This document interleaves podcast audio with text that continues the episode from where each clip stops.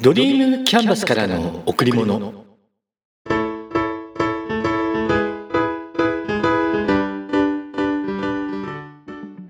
皆さんこんにちは。ドリームキャンバスの竹内義之です。先日 Amazon Kindle から電子書籍を出版しました。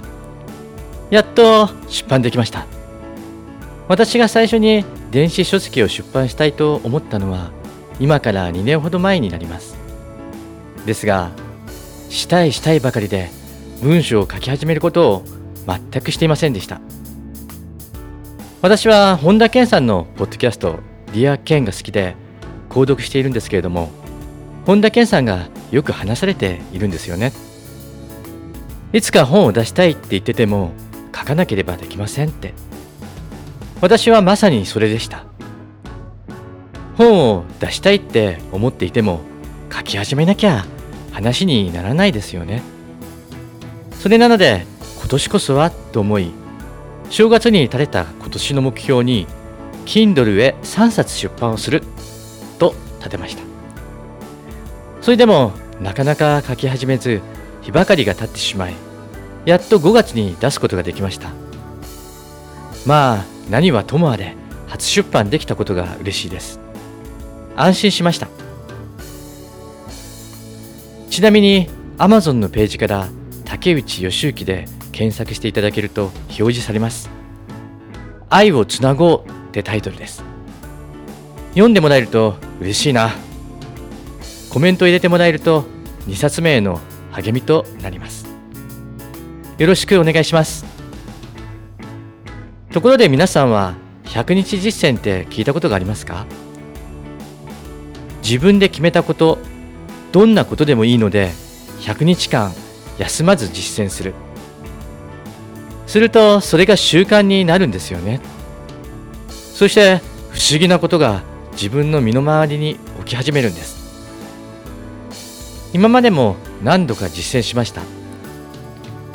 例えば玄関を掃除するとかトイレを掃除するとか。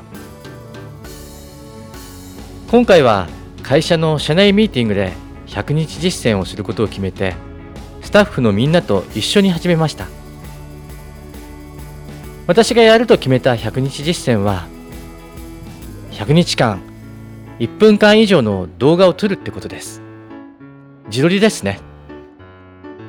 もちろんやるからにはこの実践にもいくつかの目的があります。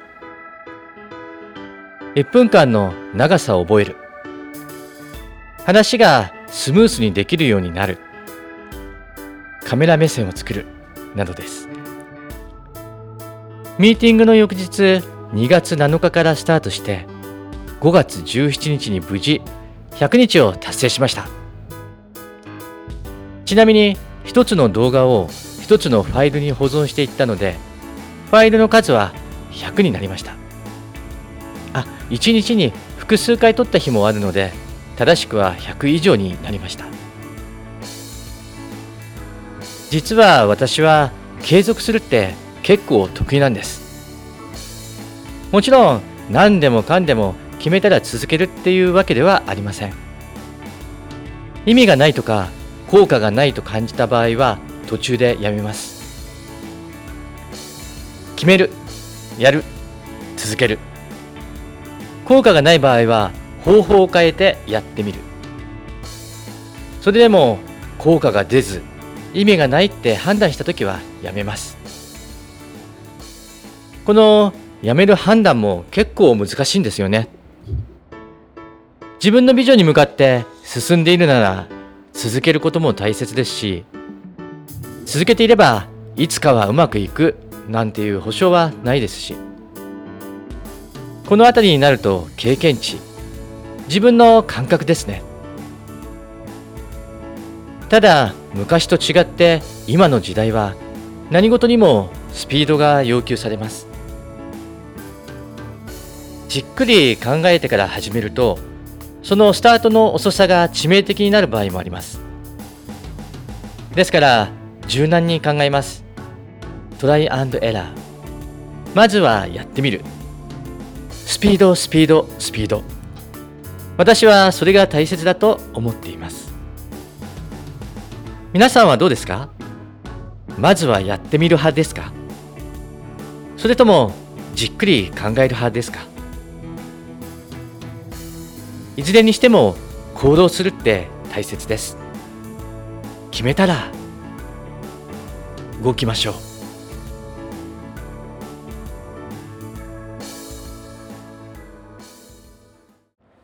昨年の秋頃から今年の初め頃にかけてあなたの夢は何ですかっていうテーマで地元の起業家さんにインタビューしました。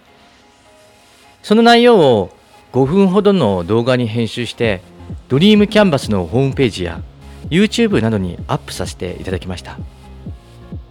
今日はそのトップバッターとしてお願いをした久林澄子さんのお話を皆さんに聞いていただこうと思います。久林さんのプロフィールを簡単にご紹介します。久林澄子さんはミッケの種の代表でありフリーアナウンサー。そして朗読家であり高崎経済大学や新島学園短期大学では講師のお仕事もされています。司会やナレーションのほか現在は読み聞かせや朗読にも力を入れ学校や自治体などからご依頼を受けお話演奏会を多数開催していらっしゃいます。詳しくはドリームキャンバスのホームページをご覧ください。URL は http コロンスラッシュスラッシュ www.dreamcanvas.jp もう一度言いますね。Http コロンスラッシュスラッシュ www.dreamcanvas.jp ドリームキャンバスのドリームは DREAM キャンバスは CANVAS です。それでは久林澄子さんのお話をお聞きください。こんにちは。久林澄子と言います、えー、私は今、えー、フリーのアナウンサーで大学の非常勤講師をしています。そして朗読家ということでも活動しているんですけれどもここに至るまではいろいろなことがありました。自分は言葉でいろいろなものを発信してそしていろいろ幸せにみんなにこう幸せを共有したい。言葉でみんなをこう幸せにしたいなというふうに思っいます具体的にどういうことかと言いますとやはり言葉の持っている力というのをみんなにお伝えしながら自分の身を自分のこう体験にこう伴った、えー、身とそしてハートのこう持った言葉をお伝えしていきたいということなんですね。えー、どういうことかと言いますと例えばあの今フリーアナウンサーというふうに最初に申し上げましたが、えー、私は、えー、言葉を、えー、今ラジオの畑でラジオ畑からスタートしたアナウンサーであります。でラジオというのは顔が見えない分言葉で勝負する人の話を聞いてそれを噛み砕いて聞いてくださる方に伝えるという、えものでした、え皆さんと一緒にこう関わっていくうちに自分も何かしている地域貢献をしているのではないかという錯覚があったんですけど全くそんなことはなくていろいろな人がこう作り上げた中に自分は本当に一つの歯車としているんだ。その立ち位置を一生懸命こうやっていかなきゃいけないというふうに思ったんですけれども子育てをしながら何かこう身近で自分発信でできることってないかなというふうに思った中で、えー、子供と一緒に読んだ絵本であるとか昔話であるとかということのこう存在というのに非常に自分も癒されました。やはりあの言葉で、えー、今まである言葉それに自分が経験した言葉を乗せていくことで、えー、それを共有してくれた方がこう非常に目を輝かせながらできてくれるという。そうするとあの非常にあの自分も嬉しいしもっともっと伝えていきたいというふうな思いにぜひこれからは自分が経験したことを、えー、その言葉に乗せてまた先人たちのすごい素敵な言葉がたくさんあります。文学作品の中には文学作品の中にはたくさん素敵な言葉がありますのでそれらをそれぞれの方々またそれぞれの時代に合った形で伝えて励ましていく、えー、自分でこう発信していくってそんなような、えー、仕事をしていきたいなというふうに思います。さああの私の夢ということで、まあ、大雑把には言葉でみなみんなを幸せにしたいということなのですが、え、そういう言葉に乗せたいろいろな人の思いえでは具体的にその夢というのを目標であるとか、え一つのこう言葉を変えて置き換えるとではまず、え一つ何をしていたらいいのか、え本を通じて、え共有していくいろいろな世代と共有していくまたあの番組、えラジオや、えまたあのいろいろなこう SNS のものウェブ上のものえそういうものを通して、え皆さんと共有していく。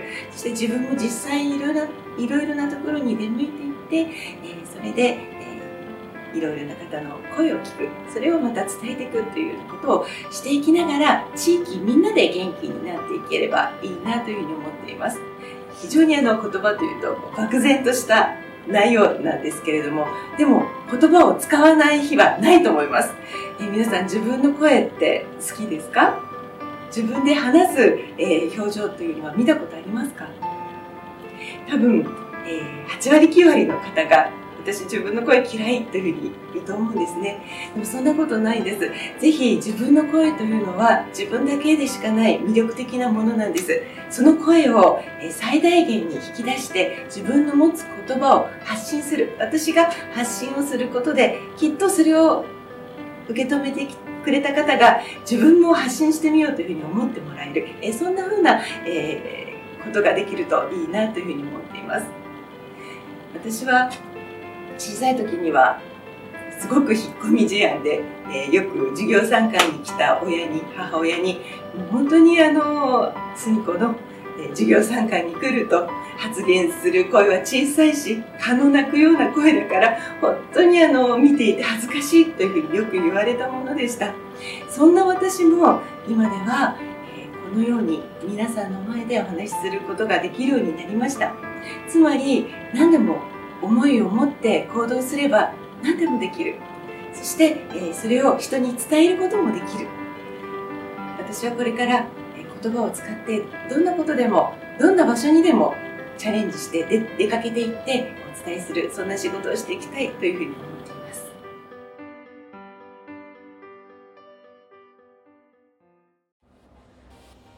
久林さんには本当に感謝しています。あなたの夢は何ですか？ってお話ししてください。お願いしておきながら、何の構成もなく、すべてを久林さんにお任せしました。お一人でお話をしていただきました。さすがに話のプロです。近づきたいな、少しでも。そう思いました。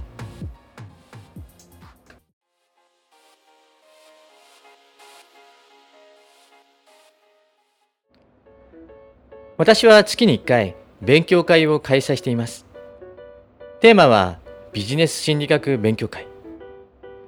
私は10年ぐらい前から選択理論心理学を学んでいます。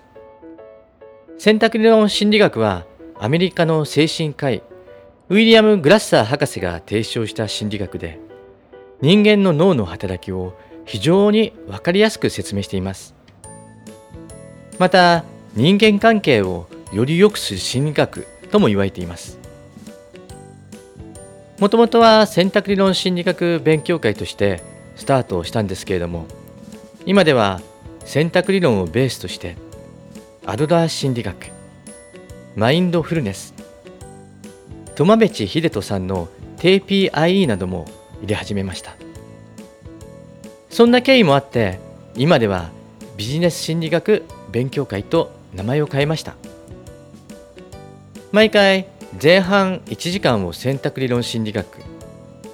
後半1時間をその他のテーマで参加者の皆さんと一緒に学んでいます。記憶のメカニズムとか潜在意識と潜在意識。目標の設定はどのように行うか。新たなコンフォートゾーンをどのようにして作っていくのか。そんなことを皆さんと一緒に勉強しています。いつも思うのは人間ってすごいなってこと。今の自分は過去になりたいと思ってた通りの自分になっていてこれからもなりたいと思う通りの自分になれる。でもここで勘違いしてはいけないのは何もしなければ何も変わらないってことです。なりたいって思ってなるためのことをして結果思った通りになるってことなんです。深いですよね。詳しくはまたの機会にお話しします。それで参加者も様々なんです。社会人もいれば大学生もいます。親と子ほど離れた同士で同じことを学ぶ。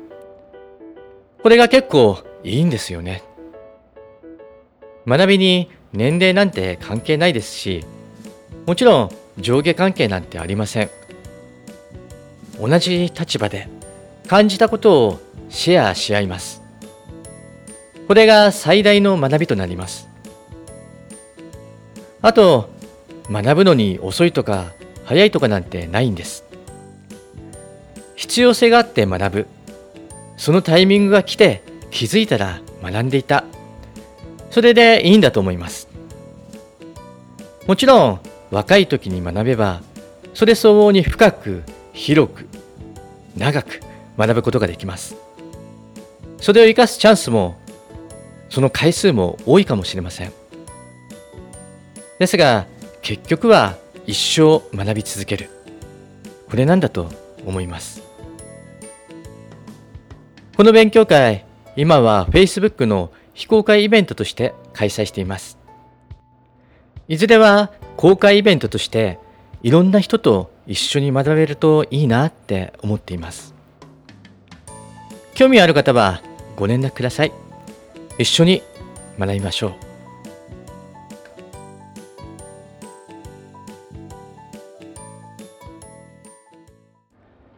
インターネット技術の進歩っていうか IT の成長ってものすごいですよね。日々進化し続けています。仕事をする上でホームページを持つって当たり前の時代になりました。会社としてだけでなく個人として仕事をする方にとっても今ではホームページは当たり前のツールとなっています。ホームページも時代とともに変化してきました。昔は文字中心のホームページ。内容よりもいかに早くドメインを取得してどこよりも先にホームページを開設する。そんな時代でした。回線の速度が遅いので画像も多くは配置できない。まあそれ以前にデジカメで撮った写真の解像度もかなり低かったですよね。その後ホームページが営業ツールマーケティングツールへと発展してきました。見栄えも大きく変わって写真やスライドショーそういったものを動かす時代になってきました。そして今は動画の時代です。誰でもスマホで簡単に動画が撮れます。動画をマーケティングに生かす時代になってきました。どうですか？皆さんは動画を活用していますか？動画を撮ることのメリットを挙げてみますね。まず商品を見てもらうことができます。動きのあるものであればその機能までも見てもらうことができます。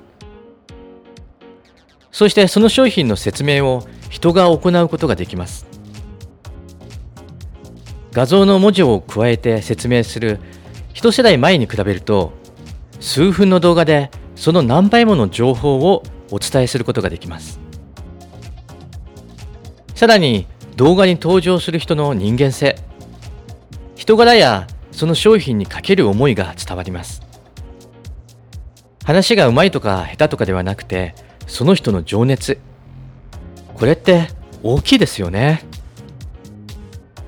そしてビジュアル。動画で表現することにより見た人の記憶に残りやすくなります。商品とか人とかテロップに出すキャッチや BGM それらを思い出してもらえるようになります。今は動画の時代です。ですが SNS など個人ベースの動画はだいぶ増えてきているんですけれども中小企業や個人ベースで仕事をする人はまだまだ動画を活用し始めていません。だからこそチャンスなんです。今始めることがチャンスなんです。ドリームキャンバスでは動画の活用をお勧めしています。皆さんもぜひマーケティングに動画の活用を考えてみませんか？